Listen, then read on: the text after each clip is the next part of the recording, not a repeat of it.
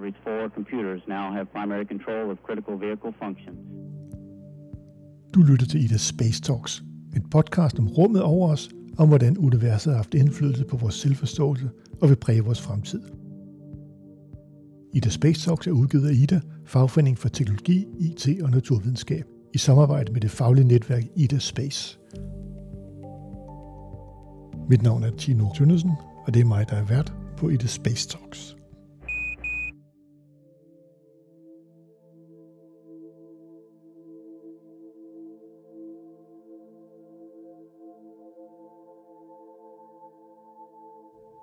Velkommen til den her del 2 om øh, Mars.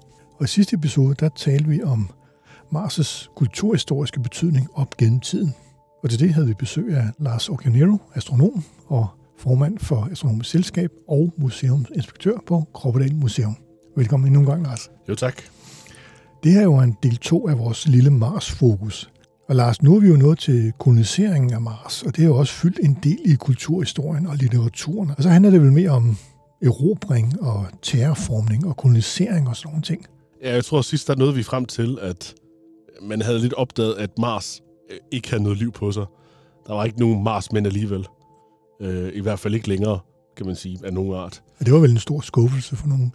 Det var det, det var det. Altså nu havde man jo regnet med, at Mars havde de her store, flotte øh, skove og øh, store floder og kanaler, som der var nogen, der gravede ud. Og efterhånden, som tiden går, så opdager man det mere og mere og mere ørkenagtigt. Og, og når man begynder også at tage spektroskopiske analyser af atmosfæren, øh, altså simpelthen undersøge, hvad atmosfæren er lavet af på Mars, så finder man ret hurtigt ud af, at der er ikke noget ilt. Der er CO2, der er en masse... Der, der er ikke noget, der sådan tyder på, at det er noget, der kan opretholde liv på den måde, som vi kender det i hvert fald. Nej. Og det gør jo, at historier om Mars, mens stille og roligt sådan, begynder sådan at, at forsvinde lidt væk. Men ligesom med månen, da man opdager, at månen heller ikke har liv, så begynder man så i stedet for at tænke på, jamen, så kan vi sende mennesker derop, og så kan vi overtage det og gøre det til vores eget. Okay, så vi vil til Mars. Ja, vi vil til Mars. Men hvordan skinner det igennem i litteraturen? Øhm, jamen, det starter faktisk allerede lidt i 50'erne, selvom vi går lidt tilbage i tid igen. Øh, for det her, man laver de her undersøgelser af spektret og finder ud af, at Mars er dødt. Og samtidig har du 50'erne også den store kolonitid på mange punkter, og det gør, at der er også forfattere, der prøver at kritisere kolonitiden ved at perspektivere til Mars. Og der er Ray Bradbury en af de helt store. Øh, tilsvarende har du så også nu, der begynder at spekulere på det videnskabelige aspekt af, nu ved vi, at Mars ikke er specielt gæstfri, for at sige det mildt. Hvad gør vi så, når vi gerne vil bo på Mars? Ja. Og det her, ideen om det, der hedder terraforming, begynder at øh, få indpas. Altså, hvordan man simpelthen laver en planet om til en jordlignende planet. Man siger, klassisk set, så plejer sige, altså, den første eksempel på noget, der minder om terraforming, det har vi faktisk snakket om, for det er jo klodernes kamp. Det er bare omvendt. Der har du Marsmænd, der tager til jorden og har taget en masse røde urter med fra Mars, så de prøver at gøre jorden Mars-agtig. Jo. Så Mars-forming. Så nu skal vi have tilbage. Ja, nu, nu gør vi det omvendt. Vi prøver simpelthen, hvordan gør vi Mars mere beboelig? Jo. Simpelthen. Jo. Og en af de første, sådan, altså den første, der snakker om at gøre Mars beboelig øh, med terraforming på en eller anden måde, det er en, øh, på det tidspunkt, ret ung forfatter. Det er en af hans første større bøger, før han har skrevet flere noveller tidligere i sådan et blad, men øh, han var sådan kun kendt blandt nørder, og det er sådan hans første gennembrud. Det er en forfatter, der hedder Arthur C. Clarke, Okay, som man må sige, sidenhen er blevet han er gjort så bemærket. en enorm, altså sådan en, en grundpille i, i sci-fi-litteraturen. Og han skrev en bog i 51, som hedder The Saints of Mars, som blandt andet handler om folk, der strander på Mars, og så opdager, at der er den her hemmelige forskningsstation, hvor det er ved at gro træer, i håb om at simpelthen pumpe ilt i atmosfæren. Jo. De tænker, at der er CO2 i Mars' atmosfære, og det har der også været i jordens atmosfære i den tidlige dage. Og det, der er sket på jorden, det er, at vi har haft planter, der så stille og roligt kunne omforme CO2 til ilt. Og de gør basalt set det samme på Mars. Og så har de det problem, at de ved også godt, at Mars er kold og langt væk fra solen. Så de har en idé om, at de skal have mere lys på Mars. Så den store plan, de har, så det er at antænde øh, Mars' måne Phobos, mm-hmm. som en lille stjerne, som så kan brænde i lang tid og lave sådan en lille sol lige ved siden af Mars. Okay. Det synes jeg er en ret sjov idé. Og ambitiøst. meget, meget. Men det er sådan den første gang, man støder på det her idé med at øh, prøve at gøre Mars jordagtig, stille og roligt. Og det handler jo så om dybest set at erobre Mars og komme ud i universet. Det handler om at, at, at permanent besætte Mars og gøre Mars til øh, et nyt øh, område. Ligesom man har med månebaser, men der ved man godt, at månen er lidt håbløs og, Jo. og terraforme. Man kan ikke sådan, det har der også historier med, men månen er for lille og for tæt på og alle mulige andre ting. Men Mars ligger jo sådan set i den beboelige zone, teknisk set. Jo. Og det tyder på, at Mars har haft flydende vand på sig i, i lang tid. Så der har været... øh, Mars har klimatisk set anderledes ud, end den gør i dag. Og det gør jo, at, at folk spekulerer, jamen, kan vi så gøre den jordagtig igen? Hvad er det, der i den periode øh, gør, at, at vi gerne vil derud? De fleste forfattere i den her periode, der skriver Mars, bruger det ret meget som en analogi på de ting, der sker i verden. Ja. Så det er ikke fordi, der er så meget en tanke om at tage dig ud her i 50'erne. Det er mere en perspektivering af de problemer, der er på jorden. Så det er en måde at kritisere. Det er en måde at kritisere kolonialisme på, for Ray Bradbury specielt. Øh, for Isaac Asimov, øh, som kommer senere øh, i 52, skriver han en bog, der hedder The Martian Way, mm-hmm. som handler om, at øh, Mars faktisk er blevet koloniseret. Jo. Og der findes øh, folk, der laver minedrift på Mars. Så Mars er ikke sådan en by, det er ikke sådan et nyt menneskebeboelsessted for alvor, men det er sådan mere minearbejdere. Men øh, så har du folk på jorden, der begynder at korte dem af for vand, Okay. hvorefter de begynder at hente vand fra Saturns måner, i stedet for at bruge det til terraforming Mars fortsat. Og i virkeligheden var det sådan en kritik af McCarthyisme, sådan det her jingoisme, den her prøve at låse sig selv inde. Så er det bare med jorden som USA og Mars som noget mere sovjetisk, eller bare andre i virkeligheden. Så i virkeligheden bliver det brugt som sådan analogier rigtig meget øh, langt til ad vejen. Var det den bog, der blev det Total Recall? Nej, Nå, okay. det er Philip K. Dick. okay. det, kunne, det kunne det godt have været. Kunne det godt have været. Ej, men det her det er faktisk det er den novelle, som... Øh, det er måske den første novelle, hvor du har en skisme mellem Marsboerne og jordboerne. Jo. hvor man kan se den her, øh, vi sender mennesker til Mars for at kolonisere Mars. Mennesker er på Mars i ret lang tid. På et tidspunkt, så begynder de gerne vil have rettigheder for, som Marsboer, og skaber en skisme mellem jorden og Mars. Så er blevet en trope, som man ser mange andre steder sidenhen. Øh, og her der var det sådan en specifik kritik af noget politik. Men det er faktisk også en diskussion, man har, at hvis man besætter Mars, jamen på et tidspunkt, så de folk, der er på Mars, hvorfor skal de blive ved med at betale skatter til USA, for eksempel? Når de nu har været der i måske flere generationer. Og egentlig, er og egentlig er Marsboer. Og egentlig er Mars, ja. Ja. Og det kan jo godt skabe nogle konflikter i, på sigt, jo. Ja, ja. Bestemt. Ej, uh, Total Recall, det er det, uh, We Can Remember It For You Wholesale, hedder uh, novellen. Uh, det er Philip K. Dick, som er jo en af cyber- cyberpunk-forfatterne, Ja. som store. Det er, Philip K. Dick er en sjov forfatter. Han har skrevet utrolig mange bøger, som er blevet filmatiseret. Men det er sjældent, de er blevet filmatiseret direkte. Det er ofte, man har taget nogle af hans idéer, og så filmatiseret dem i noget helt andet. Altså, Total Recall er et godt eksempel, fordi bogen er ret anderledes, eller novellen er ret anderledes. Uh, Blade Runner og så videre er også anderledes. Uh, Okay. Ja, det var, det det jeg var, er med. Nå. jeg vidste, at du kunne svare på det. Men indflydelsen på, på kulturhistorien og litteraturen i 90'erne og 0'erne er jo ikke blevet mindre. Nej, der sker jo det i, i løbet af 70'erne og 80'erne, at man begynder at have de her rumsonder, vi, der lander på Mars. Det snakker vi også lidt om. Det første det er Viking-sonderne, der lander på Mars. Mm-hmm. Og i virkeligheden har man haft sådan en lidt nedtrykt tid her mellem øh, i, i løbet af 70'erne og 60'erne, hvor man tænkte, jamen okay, Mars er helt død.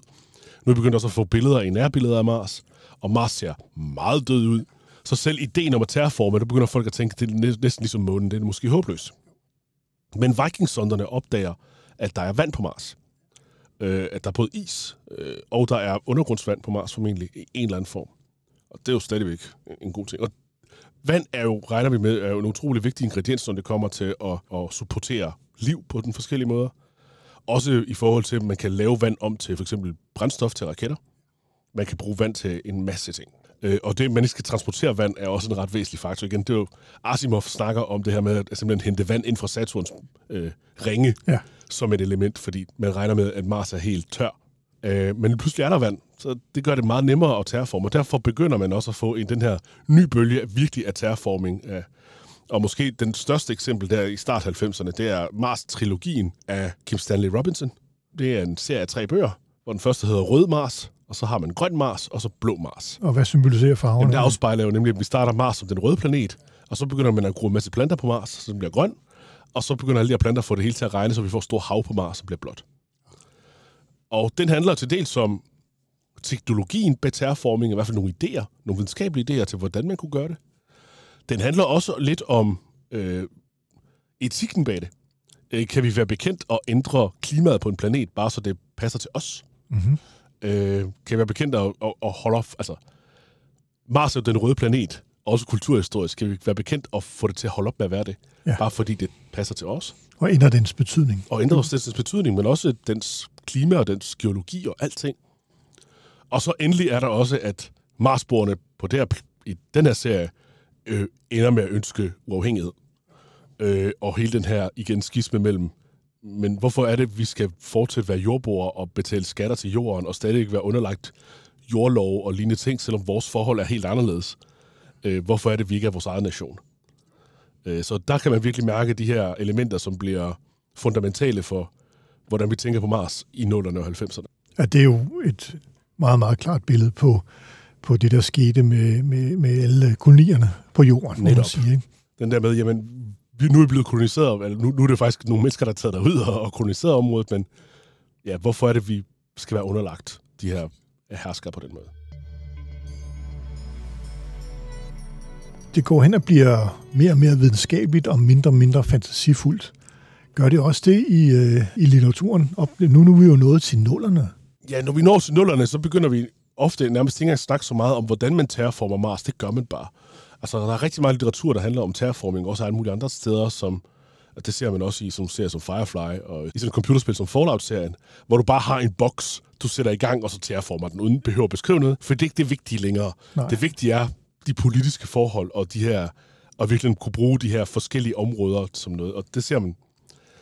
En af de gode eksempler, for eksempel, er den øh, bogserie og tv-serie, der hedder The Expanse, mm. hvor Mars faktisk er blevet sit eget system, og ja. der er lidt en øh, tredelt system i solsystemet, hvor du har Jorden og Mars, og de ydre områder, som er i astødebæltet, som er bare minikolonier, og hvordan de ender med at have problemer med hinanden. Så ud fra litteraturen, så begynder man at bruge mere Mars som i virkeligheden noget, der minder om fantasy-litteratur eller om klassisk sci-fi-litteratur som et andet planet med nogle andre beboere, som vi så kan have nogle forhold til. Synes jeg i hvert fald. Vi er nået så langt op i tiden nu, at, at der faktisk er mennesker, som arbejder på at gøre det praktisk muligt at komme til Mars inden for 15 år. Det er i hvert fald det, de øh, gerne ønsker jer. Øh, endda endnu hurtigere end det, hvis man spørger den selv. Ikke? Jo, jo, jo. Og, og det er selvfølgelig øh, Elon Musk, som vi taler om her. Som det klareste eksempel, ja. Det er ikke den eneste. Det starter, det starter i virkeligheden sådan i, jeg tror det er faktisk i 89, hvor George Bush han i, i gang sætter Space Exploration Initiative, som er den her program, der handler om at sende mennesker ud i rummet i højere grad. Og der begynder man virkelig at snakke om det der med at sende mennesker til Mars. Og til at starte med bare som, ligesom man sendte det første menneske til månen, så sendte de første mennesker til Mars som sådan en statement. Fordi man kan. Fordi man kan. Øh, og også fordi der er nogle fordele ved at sende mennesker. Altså robotter kan kun det, du programmerer den til. Jo. Øh, mennesker kan tænke selv. Øh, og det er også her, du har også enkelte historier, der handler om de første mennesker til Mars, øh, der dukker op. The Martian, som måske det klareste eksempel, som med Robinson Crusoe på Mars. Jo. Øh, Ja, med Matt Damon og med Matt Damon. Og du har... øh, Øh, kartofler. lige præcis. Øhm, og du har også Mission to Mars, som en film, som er øh, okay nogle gange, og virkelig dårlig andre gange. Øhm, og, og lignende. Men jo, og så har du jo nogle store folk, som begynder også mere og mere at snakke om det her, jamen, lad være med bare at sende mennesker til Mars, vi skal bo på Mars, vi skal simpelthen have Mars som det her nye sted.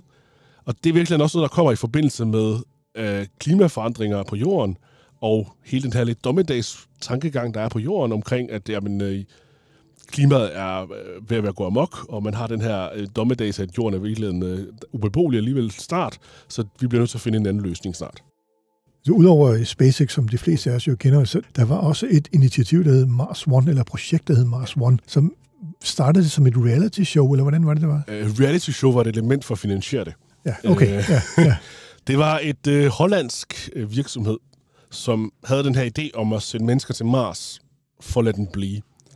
Det er nemlig sådan, at det er sådan en klassisk ting, man altid snakker om, det er, at det med at sende mennesker til Mars er måske faktisk ikke så svært. Nej. Det har, vi har jo sendt en masse robotter til Mars. Øh, Så vi ved, at vi kan sende ting til Mars, og vi kan få ting til at lande på Mars nogenlunde trygt. Øh, hvorvidt mennesker så har det godt af at rejse et, et år gangen på den måde, det er, sådan, det er sådan en helt anden sag. Men der, hvor det, problemerne for alvor kommer, det er, at det med at komme fra Mars hjem igen, er ikke nemt. Og det er blandt andet fordi, at alt den brændstof, man skal have for at komme hjem igen, bliver du nødt til at have med dig ud. Ja. Hvilket betyder, at den raket, du skal have, du skal have en ekstra raket med. ja.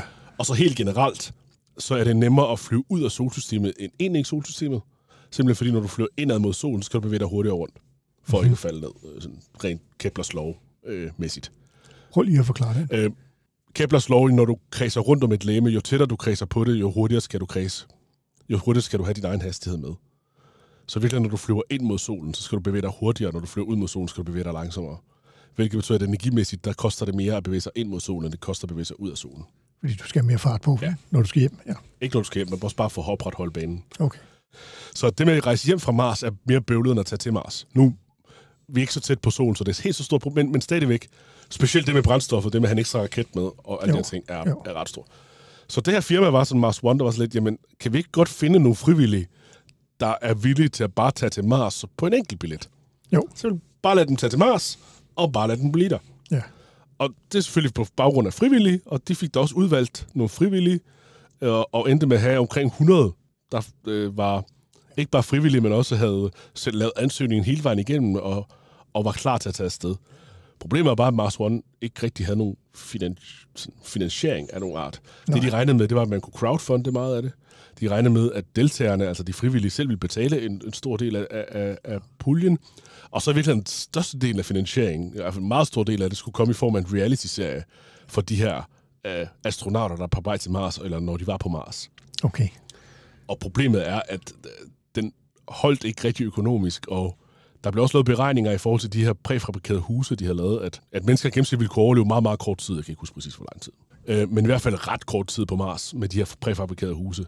Jo. Og det gjorde jo også, at man begyndte at have sådan nogle etiske problemer, fordi det kan godt være, de er frivillige, men øh, der er grænser for, hvad du kan frivilligt gå med til. Så der, der, er nogle, der kom nogle etiske problemer ind i det, og det endte med, jeg tror det var i 2019, at det firmaet blev tvangsopløst Okay. og, og også en konkurs. Ja. Men øh, idémændene bag virksomheden har stadigvæk ideen og prøver at starte det op igen. Og jeg har også snakket med en enkelt, der er en enkelt dansk øh, Christian Knudsen. øh, Christian, ja, som, ja. som stadig, i hvert fald sidst jeg snakkede med ham, øh, stadig er, er fortrystningsfuld og håber på, at han kan komme til Mars. Ja, vi havde ham øh, på besøg her for, ah, det er efterhånden en del år siden, hvor han fortalte om øh, sin drømme i hvert Mm. fald. Ikke? Og han var meget øh, stålsat i hvert fald. Hvad, hvad er det, som driver sådan nogen som Elon, Elon Musk? Det er faktisk sådan en dommedagsmentalitet, der driver Elon Musk, i hvert fald ifølge ham selv. Øh, Hans mentalitet er, at jorden er ved at blive ubeboelig på grund af klimaforandringer, så derfor skal Mars være sådan lidt vores jord 2 eller vores backup-plan. Jo. Øh, og det er jo på mange måder lidt en håbløs tankegang, fordi Mars er altså ikke et specielt rart sted at være. Nej. Altså, der er mange ting på Mars, som er øh, utrolig, utrolig problematiske steder altså, at eksistere. Prøv, prøv, prøv at tage os igennem nogle af dem. Der, er- der er stråling. Der er stråling. Mars har ikke noget magnetfelt, øh, har heller ikke ret meget atmosfære, og det betyder blandt andet, at øh, strålingen fra solen er enormt høj på Mars. Jo. Øh, altså her på jorden har vi et magnetfelt, der beskytter os mod øh, meget stråling, der simpelthen rammer vores magnetfelt, inden det rammer os. Og så har vi også sådan noget som ozonlaget og lignende, som beskytter os mod UV-stråling, altså øh, det, der er lys, som ikke er partikler, der kan blive fanget. Ja. Øh, det er der ikke på Mars. Så Mars har en meget, meget højere strålingsområde. Øh. Samtidig så er Mars meget lille. Mm-hmm. Øh, Mars tyngdekraft er cirka en tredjedel af jordens. Hvilket betyder, at det med at bevæge sig rundt på Mars øh, kræver, at man bevæger sig anderledes. Man, man kan ikke bare gå Nej. på Mars. Altså, man vil nok skulle hoppe lidt ligesom på månen. Nej. Jo, jo. Og det med at bo på Mars i lang nok tid, vil jo nok også medføre, at man får nogle af de samme problemer, man har på rumstationen. Altså med, med knogle- og muskelsvind øh, i virkeligheden. Øh, så har vi jo igen, øh, der er ikke noget luft på Mars, stort set. Atmosfærens, altså lufttrykket på Mars er cirka 1% af jordens. Og det er altså under den grænse, hvor folk bliver bevidstløse, hvis de oppe at flyve med det. Mm-hmm. Og den atmosfære, der så i øvrigt er på Mars, det er CO2. Så man kan ikke trække vejret. Så man er tvunget til at bo i en rumdragt, altså en fuld EVA-rumdragt, som man bruger til rumvandringer. Og så har du endelig, at stød på Mars er jo meget, meget, meget, meget fint støv. Der er støvstorme en gang imellem, så det, det lander overalt. Og det støv, der er på Mars, for det første minder det lidt om månestøv, i det, at det er ikke så øh, eroderet, så derfor er det meget kantet. Okay. Øh, og de øh, astronauter, der var på månen, de oplevede sådan nogle øh, symptomer, der mindede om høfeber. Formentlig fordi, at det, da de indåndede noget af det her støv, så krassede det simpelthen hele vejen ned, ned i deres lunger. Så de begyndte at få de her sådan, symptomer, der var høfeberagtige, fordi de simpelthen fik irritationer ned igennem lungerne af at få krasset af støv. Hold op, det lyder ubehageligt. Ja, på Mars er det endnu værre, fordi støvet er også giftigt oveni. Ja. Ja. Ja, det er en smule alkalinsk, det er nok ikke det store problem, men det er også giftigt. Det indeholder perklorater, som, øh, som er sådan nogle klorstoffer, som, så man bliver krasset af, af giftig støv. Det lyder ikke som en hyggelig søndag eftermiddag. Nej. Og, og så jo, er der mindre lys på Mars, fordi den er længere væk. Øh, alt i alt gør det også, i forhold til terraforming af Mars. Fordi det, der er terraforming, det handler jo ret meget om at få planter til at gro. Jo. Og få atmosfæren gjort tykkere. Ja. Øh, og det er også det, der er Elon Musks idé. Hans idé, det var at springe en masse atombomber på Mars, fordi der er en masse CO2 og vand, der ligger frossen i jorden. Og så man ved at springe en masse, så kan man jo befri det, og så kan man jo lave en tykkere atmosfære. Og for det første viser det sig, at så meget er der nok ikke til det. Så du vil nok skulle importere noget udefra. Så der er, ikke, der er simpelthen ikke nok vand? Der er ikke nok vand og CO2 samlet set, Nej. til at kunne komme op på et niveau, som rent faktisk ville kunne bruges til noget. Også fordi der er grænser for, hvor meget du vil kunne befri, øh, frigøre. Øh, Og meget af det, af det gamle CO2, der var på Mars, er blevet skubbet væk af solvinden. Øh, som simpelthen har sådan skrællet luften af Mars øh, til dels. Men selv når man har gjort det, og eventuelt fået planter til at gro, og eventuelt importeret gasser fra asteroider og kometer, i form af noget ammoniak eller metan eller lignende, så vil det jo tage tusindvis af år, hvis ikke millioner af år, før at man rent faktisk kan få lavet et økosystem. Og det kræver så igen også, at atmosfæren så ikke bliver skrællet af, og man mangler magnetfelt. Og der er så også nogle idéer om at bygge øh, satellitter, som kan danne et kunstigt magnetfelt omkring Mars, men det er jo endnu mere sci-fi tankegang. Lige meget hvad sådan terraforming, hvis man videnskabeligt kigger på det, så er det noget, der vil tage generationer. Det er ikke noget, man bare lige gør. Så ideen om, at jorden er ubeboelig, så lad os bare tage til Mars, er ret håbløs, for ligegyldigt hvor slemt klimaforandringerne bliver, hvilket vi selvfølgelig ikke håber på, altså, de er en katastrofe, og det vil være et problem for befolkningen på jorden, uden tvivl. Men det bliver aldrig så stort et problem, at Mars er et bedre sted at være. Hvad er det, som driver menneskeheden til at komme på Mars? Handler det mere om rigdom? Handler det mere om, om teknologisk udvikling, øh, fordi vi kan? Til dels, altså, jeg tror, at øh, vi mennesker, vi har jo generelt den her tendens til at gerne vil ud og opdage, og, og, og le- opleve mere, og opdage ting, og bare være nysgerrige i virkeligheden. Jo, jo. Så det med at sende mennesker til Mars, det tror vi alle sammen er enige om, det er en god idé. Vi sender også mennesker til mange steder, som er ubeboelige og ikke særlig rart sted at være. Månen er på ingen måde særlig rart sted at være. Nej, nej. Rumstationen er for så vidt heller ikke. Men vi sender stadig mennesker derop, fordi vi er nysgerrige, og vi gerne forske og finde ud af ting. Der er forskel på at sende folk derhen, og så hjem igen, og så lade folk bo der. Ja, Det, kunne, det tror jeg ikke øh, er noget, som er realistisk, i hvert fald ikke inden for det nærmeste tid.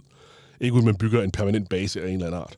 nej, nej. Og så selv der tror jeg også, det vil være sådan nogle, ligesom på Sydpolen, måske et sted, man er, opbeholder sig et år, to år ad gangen. Ikke mere end det, ikke? Måske tre-fire stykker, ikke? Men, men ikke et sted, hvor man bor permanent. Elon Musk tror jeg til dels har han den her dommedagsmentalitet. I hvert fald, når man ser på øh, alle de ting, han skrev på dengang Twitter, øh, så var det jo meget den mentalitet, der var der. Og så var der masser af astronomer, der var så lidt, men det er jo fjollet, fordi det her, det her, det her, og så blev han bare sur, og så blokerede han folk, ikke? Jo, jo. Øh, det kender jeg flere, der er blevet på den måde. Til dels er der også den her måske lidt herskermentalitet. Der er den her med at gøre Mars til en utopi efter sit eget hoved. Øh, og der har Musk jo også snakket om det her, hvordan kan man politisk styre Mars. Og der er sådan, hvor man for eksempel kigger tilbage på Lowells tid, øh, med de første kanaler og de første, der begyndte at snakke om det, der snakkede jo meget om Mars som den her nærmest kommunistiske utopi med øh, Mars-beboere, der brød sammen. Og når man læser Elon Musk, så er det nærmest det omvendte, ikke? Så er det meget den her hyperkapitalistiske i virkeligheden, øh, jo, jo. totalt absolut liberale utopi, som han har en, Jo. en fantasi omkring. Det er jo også hans verden, må man sige. Det er det jo nemlig. Og, og i virkeligheden, hans utopi minder måske mere om øh, den spilserie, der hedder Bioshock. Ja. De foregår så godt nok under vandet i stedet for. Men altså den her hyper-Randian liberale mentalitet, som går frygtelig galt i Bioshock-filmene. Eller i Bioshock-spillene. Det skal de også helst, ellers ville det ikke være et sjovt spil. øh, men, øh, men i hvert fald, det virker mere som den lidt hersker-mentalitet, der også ligger lidt gemt i det. Så han ser sig selv som herskeren af Mars. Jeg frygter det lidt. I hvert fald, når, men nogle af de udtalelser, han laver, har mindelser om det. Men igen, altså det med at tage til Mars, altså Mars er ikke særlig rart sted at være. Nej. Personligt, hvis han tager afsted, så har jeg ikke nogen problemer med det. Jeg sidder og tænker på, at, at det etiske med, at vi tager ud og erobrer og ændrer ting i verden. Nu bor der jo ikke nogen på Mars, men hvad vi ved af. Hvad vi ved af. Men hvad hedder det? øhm, Skal vi ændre verden, bare fordi vi kan? Ja, Det har vi jo gjort. Det har vi haft en tendens til at gøre mange steder, og nogle gange er det gået okay, og nogle gange er det gået frygteligt dårligt. Det er et meget stort etisk spørgsmål. Det ved jeg, at der er mange, der snakker meget om. Kan man overhovedet være bekendt at kolonisere andre planeter? Øh, kan vi overhovedet være, være bekendt os sådan, som menneskehed bare sprede ud, som vi har lyst til? Jo. Øh, og der er der flere mentaliteter i det. Der er nogen, der påstår, at det må vi aldrig, fordi hver eneste gang, vi har gjort det, så er det gået frygtelig galt bare på jorden, hvilket ikke er helt løgn. Mm. Der er også nogen, der siger, jamen vi har et eller andet sted en forpligtelse for at prøve at få menneskeheden og vores kultur til at overleve så meget vi kan. Det var Carl Sagans mentalitet, faktisk. Mm-hmm. Øh, der, hvor jeg nok står, det er sådan lidt sted midt imellem, som også nogle enkelte astronomer har. Der er lidt den tankegang, der hedder, at hvis der bor nogen, og med nogen mener vi virkelig helt ned til bakterielt liv, Ja. så er det deres planet. Ja. Øh, vi kan ikke rigtig være bekendt i min optik og, og udrydde øh, et livsform, bare fordi så vi kan have det bedre og have det videre på den måde. Altså det der med at udrydde livsformer for vores egen skyld, som Ja. vi har gjort i stor stil, er måske noget, som burde høre fortiden til. Jo. Øh, og vi regner ikke med, at der er liv på Mars. Øh, Mars ser ret død ud, som vi snakker om, og der er masser af problemer på Mars. Mars er ikke særlig rart sted for mennesker at bo. Men sagen er, at der er undergrundsvand på Mars, regner vi med. Og der er også en hypotese om, at der godt kan være noget bakterier eller noget algeværk under jorden på Mars. Skulle der være det, skal vi i hvert fald være meget opmærksom på, at de var der først. Ja. Og det kan godt være, det bare var alger og bakterier, men det er stadig en livsform. Og, og, og det er en interessant livsform, som helt sikkert er, er værd at undersøge og, og lære mere om. Specielt fordi det vil være alien livsform. Det er jo super interessant at se for eksempel, om de er DNA-baseret, eller om de er kulstofbaserede. Altså, alle de her ting. Super interessant. Men vi skal i hvert fald være forsigtige, hvis vi så begynder at opstille Mars-baser og lignende, at vi gør det på det livsbetingelser, så vi ikke kommer til at udrydde det. Ja. Altså, det er i hvert fald noget, man skal tænke sig ret godt om, før man begynder at gøre, gå i gang med. Det er ikke noget, man bare lige skal gøre. Al erfaring fortæller os jo fra jorden, at, at ting bare bliver udryddet, og så... Ja, ja, og så den der, jamen det er jo ikke bevidst liv, det er jo bare bakterier. Jo, jo, men det er jo stadig livsform. Altså, det, Ja, ja. det kan være, at det her om, om 5 millioner år har udviklet sig til noget andet. ja. det kunne det godt være, og selv hvis det ikke har det, så har det vel et eller andet sted værdi i sig selv. Altså, Ja, ja. Som, som det er jo. Men det, det er en, kan jeg godt se, en etisk diskussion, der godt kan ligge og, og ulme lidt, ikke? Jo, jo. Ja. Altså, hvor, øh, hvor, hvor, hvor komplekst liv skal være, før vi kan være bekendt at destruere det. Og jeg vil påstå ligegyldigt hvornår, og så er der nogen, der måske har en lidt højere grænse, ikke?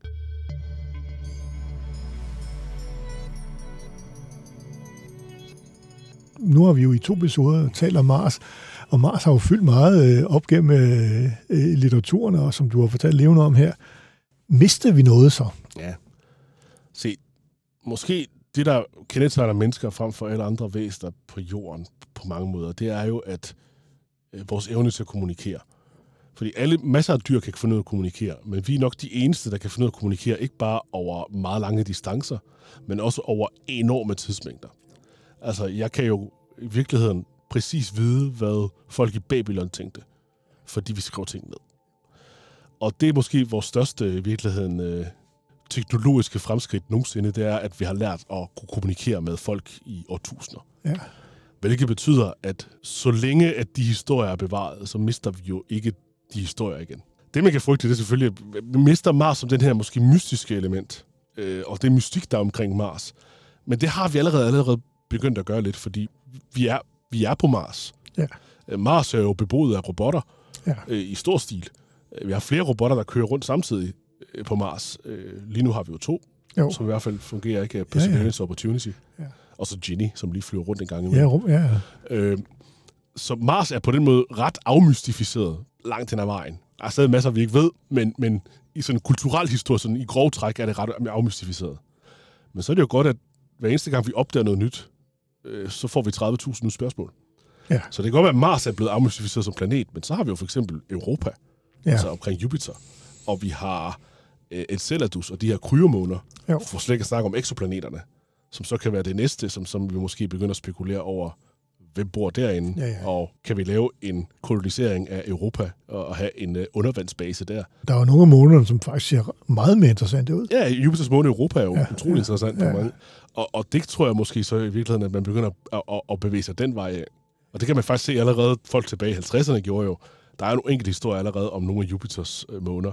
Aha. Og, og der tror jeg, der kommer flere og flere i dag. Og man kan også godt se for eksempel The Expanse. Der er de allerede bevæget sig ud til asteroidebæltet Jo, og bruger det som et element, og så i øvrigt rejser ud af solsystemet. jo, jo. Så jeg tror måske bare, at vi sætter barn og grænsen længere væk. Og med de ord, tak fordi du var med endnu en gang, Lars. Det er godt Selv tak. at sætte fokus på Mars. Vi ses en anden gang. Det gør vi nok. Du har lyttet til Ida Space Talks. Du kan også følge os på Facebook i gruppen Ida Space, og her kan du også deltage i debatten om alt inden for rumfart. Du kan også skrive til mig på trt hvis du har et emne, som du synes, at vi kan tage op. Og du kan abonnere på podcasten via din favorit podcast udbyder. Ida Space Talks er en af flere podcasts, der udgives af Ida, Fagforeningen for Teknologi, IT og Naturvidenskab. Og du finder alle Idas podcasts på ida.dk-podcast.